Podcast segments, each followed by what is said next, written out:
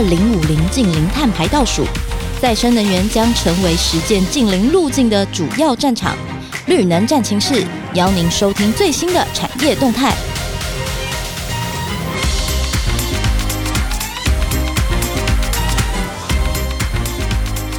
各位听众朋友，大家好，我是主持人嘉云。大家好，我是 Jason。啊 ，Jason， 我跟你说，最近天气真的是热到爆表，不知道你们有没有这种感觉？嗯、对，但是热到爆表没关系。我哎、欸，我发现一件很厉害的事情，我最近看到新闻啊，就发现哎、欸，台湾的能源的转型好像真的有点成果，因为光电的整个发电率其实还蛮高的，不知道你有没有这样的观察？对啊，这个这么热的天气，其实台湾太阳能的贡献其实到百分之十四、百分之十五了。我觉得这个是我们这个多年以来。呃，耕耘再生能源的成果，具体的成果，但是但是来了，就是还是会发生很多之前就是大家一起就是面临到的问题啊，就是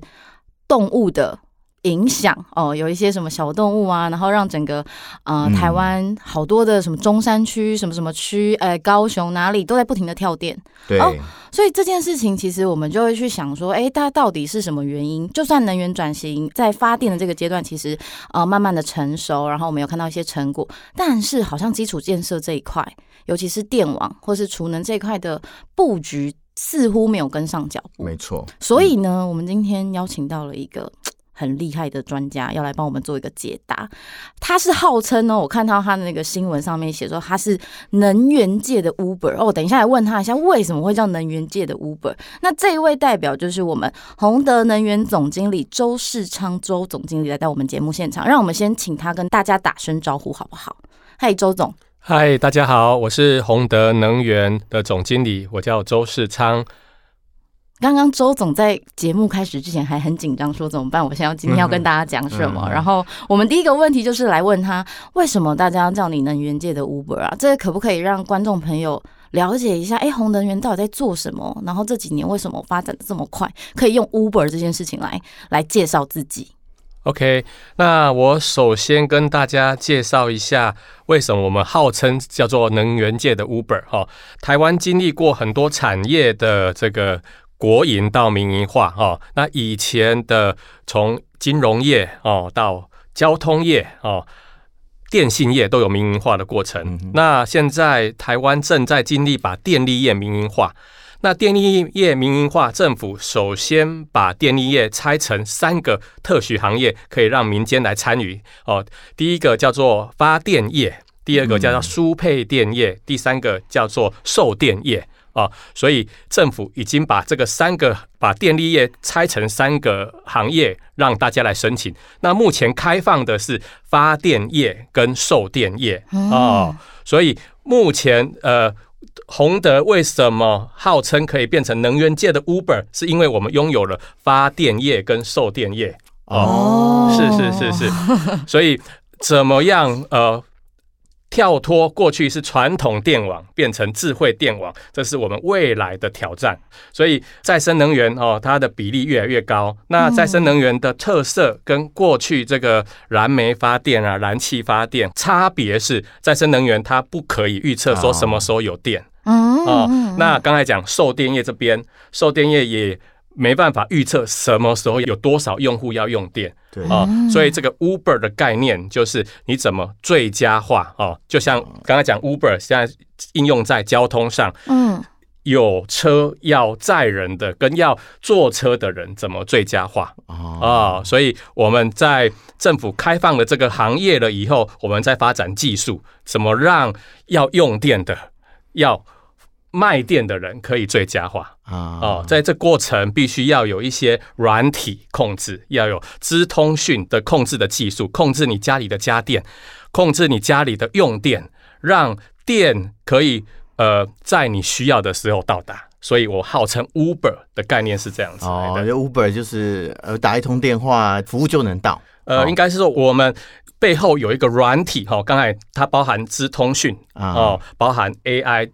哦、包含控制的技术、啊哦、去控制这个家里的用电行为、嗯嗯哦、让电在你需要的时候送到你家里、啊哦、所以它牵涉到预测发电、预测用电哦。哎、呃，不过这个中间哈，一定要有一个商品来搭配，那个叫做储能。哦，是是是，所以发上游发电你们也做，是，然后这个最后终端卖电也做，然后中间呢就要有一个系统去支援这两端，是让这个发电的人顺利送到这个用电的人手上，是这样吗？是是是是是是，啊、所以这个技术来自于刚才讲那个储电很重要哈、哦。这个为什么说它很重要呢？呃，过去哈、哦，呃，有很多的呃叫做家电商品，从呃比如说呃冷气机，对哦、呃，冰箱哦，在三五十年前，这个商品并不是那么普遍，搭配呃这个社会的演进。那从全世界的潮流来看，大家都在做能源革命转型、嗯、所以这个契机再生能源未来是主流的话，那必须有一个革命性的商品叫做储能、啊、储能它会从商业的大的储能到一般中小企业的中小储能到家里的小储能，所以呃，我们在看这个产业的发展，它会像现在家里装的冷气机一样普及了、哦呃、特别是欧洲现在已经正在进行式的，怎么说呢？因为欧洲的电价非常非常的高， oh. 所以呃，大家为了呃去抵抗这个高电价的这个因素哦， oh. 大家就在便宜电的时候用个小储能把它存下来、mm. 哦。在在欧洲现在已经有一个现象，就是卖照明的、卖家电的，大家都在卖这个小储能的哦， oh. 是因为小储能可以帮大家这个做能源管理。是呃，特别是刚才讲电价波动大的时候，那就可以做好能源管理了啊、哦！现在台湾的政府已经对于这个超充啊、哦，就是电动车的充电，已经有很明确的政策，叫做呃时间电价，在离峰的时候充的电跟尖峰时候充的电四倍的电的价差啊、哦，所以呃。宏德为什么我们未来要要发展很高深的技术？对，那在做能源管理，希望把这个电力管理的事情帮大家做好最好的服务。哦，哎、所以这个你们现在一定很红哦。这个天气又热，然后台湾也进入感觉电价上升的循环里面。我听说你们在六年内就晋升前十大的台湾的能源业者，怎么这么厉害？怎么做到的？可以帮我们分享一下，是你们这个特别的服务，或是你们的定位，让你们这个在台湾能够串起这么快？我们早期是从国外这边开始，呃，在研究再生能源，然后当然也有搭配一些投资，嗯、还有一些呃专业的团队，我们培养了一一群团队的人，大家在国外已经呃从投资学习，所以当台湾的这个顺着世界潮流在发展的时候，在国外已经有一些比较算是算 know how。哦，在那边学习，公司要发展，嗯、最重要的是要团队 哦, 哦。那你当然要有先见之明嘛，因为你在国外看到这个产业怎么发展，所以回来台湾你就会有很多想法，那组织哦，让大家怎么样在这个产业发展会有叫做竞争的差异的优势。嗯嗯嗯哦，我们开始进来台湾，首先发展的就是怎么去呃判断土地。啊，怎么开发这些发电站？ Oh. 所以刚才讲，哎，政府在执行这个再生能源的政策的时候，第一个就是开放发电业。是，所以发电业，那你要找到合适的土地哦。像现在的政府的主流是渔电共生，嗯，那台湾一定有一些特殊性啊，比如地比较地窄人稠，嗯，所以你必须去想说未来政策怎么发展。那借重呃我们在国外发展的经验，回来台湾的时候，你就知道怎么样去开发土地，嗯啊、哦，所以有一些叫做呃叫做呃领先者优势，那来自于国外的学习这样子。嗯、是，其实这个大家可能不知道，他们是从日本红回台湾的哈、嗯，这个跟一般的台湾厂商的路径好像不一样。我们是从哎在本土这个打好基础，再红到再发展到国外，你们是倒过来哦，在日本发展的非常好。可是日本的老实说，它的再生能源不管是条件啊，或者是一些规范应该比台湾更严吧，所以你们等于是从那个比较艰困的大联盟，然后来到台湾的。台湾，您怎么看台湾现在的需求呢？是不是这个你们能串起这么快？台湾是不是对绿电的需求啊、呃，是不是很强？那如果说是一般人怎么样用到宏德的服务，或是一般厂商怎么可以用到宏德夫，是不是可以请总经理帮我们解释一下？先讲日本这段哦、嗯，在国外发展有一个重大的问题，就是说我们是顺着政府的政策在发展哦，所以在日本发展的时候，它有这个叫做 F I T 的政策。当 F I T 的政策退场的时候，我们就必须从那个地方离开，因为我们必须靠政府的补贴才能够发展。嗯哦，跟你们学的一身武功就对了、哦、是是是然后我们就去了很多国家，刚才讲的日本以外还去了菲律宾、哦、去了越南，去了韩国、嗯、那这个叫当冠的游牧民族、哦、他回来台湾就在想说有没有一个产业可以永续发展的机会哦、呃，所以宏德我们要跳脱跟传统电力公司的差异化，差异在哪里呢？就是我们是刚才讲能源界的 Uber、哦、在这个行业有一个专业名词叫做 V P P 虚拟电站、哦呃、我们想、嗯呃、顺着政府的政策叫做长电于民，发展虚拟电站、嗯嗯、什么是 V P P 呢？就是长电于民，透过小储能、哦、把这个商品、哦、刚才讲革命性的商品，让每一个家户每一个企业都有一个小储能、哦嗯哦、那现在电力的平衡主要是透过台电的大的水池的系统在调整的、哦嗯嗯、当台电的电不够的时候，频率掉下来的时候，我们在表前现在在发展叫做呃，调频辅助服务、嗯哦、就把储能的电在表前赶快供到大水池，把把这个电力往平衡哦，那、啊、另外有一种方式、嗯、哦，就在表后啊，供需的平衡有一种方案叫做把需求降下来哦、嗯呃、那怎么把需求降下来呢？就是我去控制家里的用电，不不再到大台电的大系统去拿、哦、拿电了，对，是用家里的储能，那就哎需求降下来也是一个电力平衡的方法。哦，就是透过储能，我们家里每个都有一个小水池，是是是，这个就小水池是控制你供需，是是是是是。然后这个可能不够的时候，我就从小水池捞，然后这个够的时候，我可能就小水池开可以补充电网的不足，对对，是、哦、所以这个就是能源共享的概念。所以宏德再架一个能源共享平台，哦、让整个电力网都可以平衡啊、哦。不过哦，呃，最重要的呃。未来政府会有政策的这个方针，对，方针会是怎么样呢？就会有时间电价，嗯嗯嗯呃，供需之间必须靠价格来达到平衡的方法。当需求很高的时候，你价格要往上涨哦，哎、呃，涨、啊、了以后需求会掉下来了。像金融业它也是这样，金融业当这个供需不平衡的时候，它可以去调高利率啊，就有点像调时间电价的概念一样，把价格往上调，需求就会掉下来了。嗯嗯，哎、呃，未来。呃，这个电力业走向民营化的过程，也会用这样子的方法来做这个这个民营化的准备。对、呃，所以我们必须发展技术，回到刚才讲的资通讯的技术、嗯、控制的技术，对，哦 ，A I 的技术，嗯，让这个电力网可以平衡。所以，传统的电力公司跟智慧电力公司的差别就在这个，必须有一些呃叫做背后的 database。控制的技术啊、oh. 呃、通讯的技术，嗯，对，是。从我这个小白听起来是有一点，是有一点点的专业。不过我想要问，就是一般人会想问的问题，就是总经理有提到欧洲的电价其实有在调整嘛，然后最近台湾政府也在调电价啦。那宏德在这件事情上面的观察，是不是觉得说，哎、欸？哎，做一些调整，其实对台湾的整个呃能源的发展或是电力的发展，其实是有意义的。因为像我们呃，如果没有使用到这么多的电，可能就还好。可是产业可能就不一样了，它用一般的电或再生能源，呃，对于整个电价的调整，可能都会影响到产业的发展。那这个部分是不是总经理可以再帮我们回应一下？这个呃，全球的电费都高涨，那原因当然最主最主要来自这个天然气哦跟燃煤的价格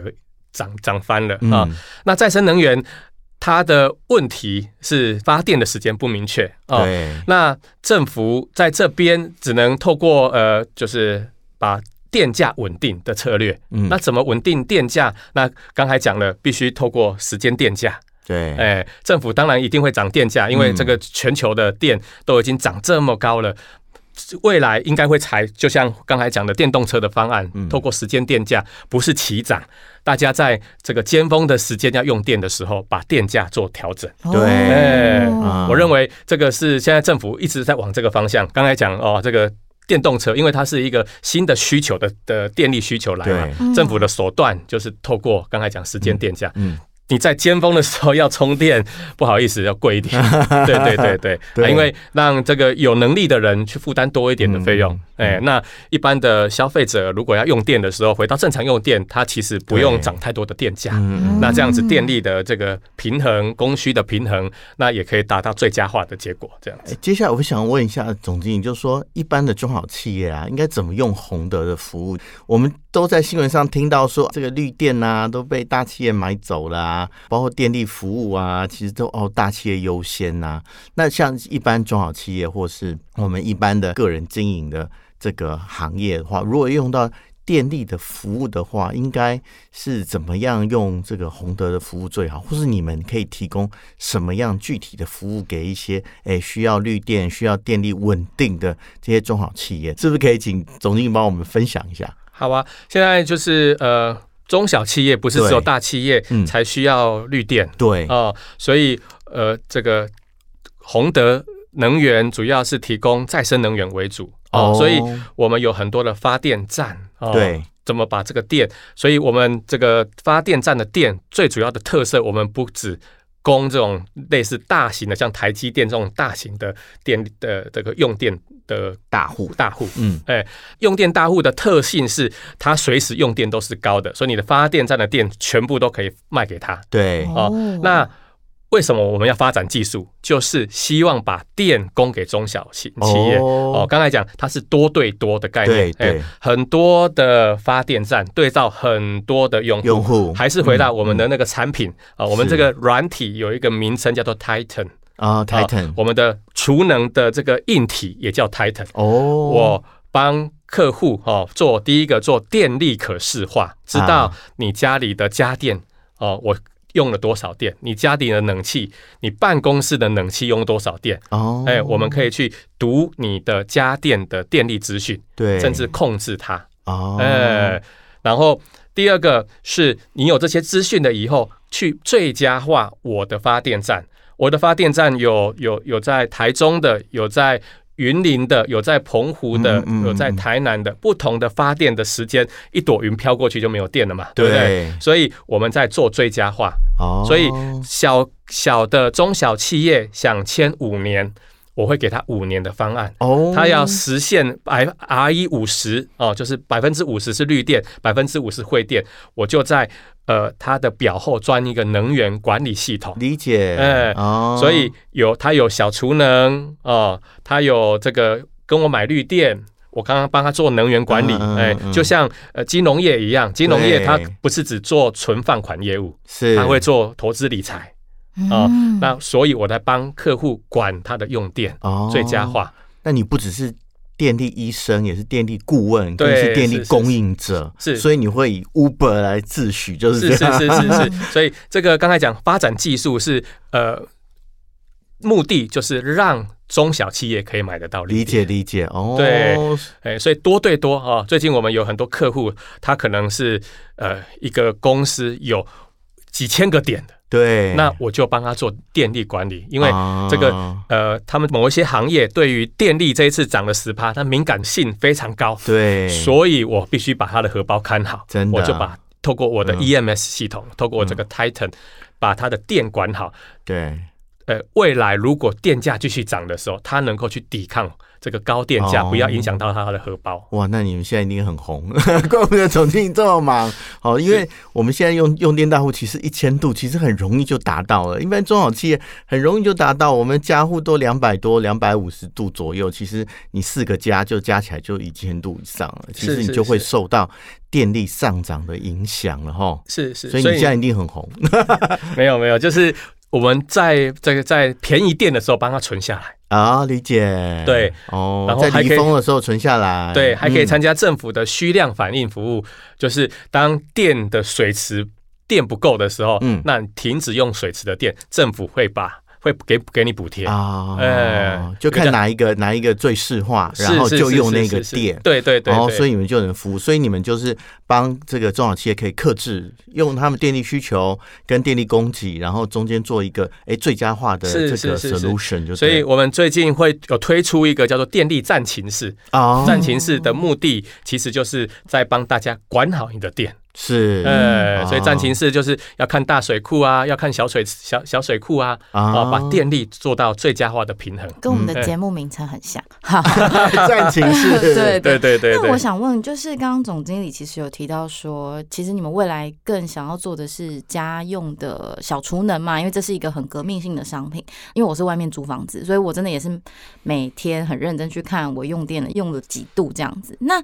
这样子的产品真的是未来有机会走入家庭吗？现在电池不是用在家里而已，用在车子最多啊， 对， 对，所以需要这个产业的发展啊，产业发展最主要就是量出来了，价格希望它赶快跌下来，嗯嗯嗯嗯，那我们就可以推推出来。不过现在电池哈、哦、应用在车子最多，对，然后在储能的话，大家都用在商用的哦。刚才讲呃。这个调频辅助服务，当台电的大水库没有电的时候，政府推了一个调频嘛，那就建商用的，就赶快把电补到大水池里面去。哦，哎，目前这个是这呃储能在应用上商业化比较有成果的。嗯，那刚才讲小储能，我认为很短的时间会看到，只是。呃，我不能预测大概有多多快，嘿。不过欧洲已经现在正在进行式的，因为它电价很高。刚才给了一个数字，欧洲的电价已经十几块了啊、哦哦，所以那个成本你就可以算得出来。哇，现在的储能的价格，你将装了以后去做这个便宜的时候买进，贵的时候不要用。呃，大水池的的的电，用家里的小水池的电，的的电对电、嗯，现在是可以商业化的。可是台湾的电价、哦，